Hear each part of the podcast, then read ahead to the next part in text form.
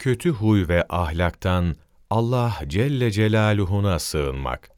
Efendimiz sallallahu aleyhi ve sellemin bizlere vasiyetlerinden biri, ahlak ve tabiatımızı bozarak, şer'i bir sebep olmadan, Allah'ın yarattığı varlıklara karşı kötü huylu olmamamız hakkındadır.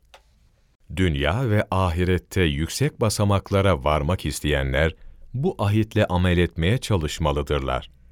Hak Teâlâ kitabında bu yönde bizlere şöyle buyurmaktadır.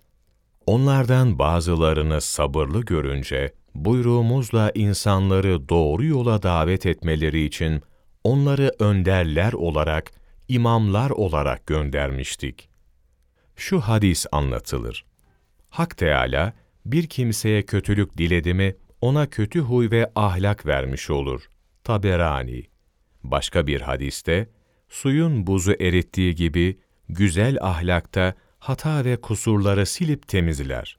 Kötü huy ve ahlakta, sirkenin balı bozduğu gibi, insanın amelini bozmuş ve ifsad etmiş olur, buyurulmuştur. Beyhaki Rivayet edilen bir hadisi şerifte, ahiret gününde benim meclisimden uzakta bulunacak kimse, içinizdeki en kötü ahlak sahibi kimsedir buyurulmuştur. Şu hadisi anlatılmıştır. Güzel huy ve ahlak yükselip gelişir. Kötü huy ve ahlak uğursuzluk getirir. Ebu Davud Diğer bir hadiste anlatılır. Resulullah sallallahu aleyhi ve sellem Efendimiz'e, Ey Allah'ın Resulü! Uğursuzluk nedir denince, kötü huy ve ahlaktır buyurmuşlardır. Bir hadiste rivayet edilmiştir. İşlenmiş bir suç ve kabahat yoktur ki, tevbesi olmuş olmasın.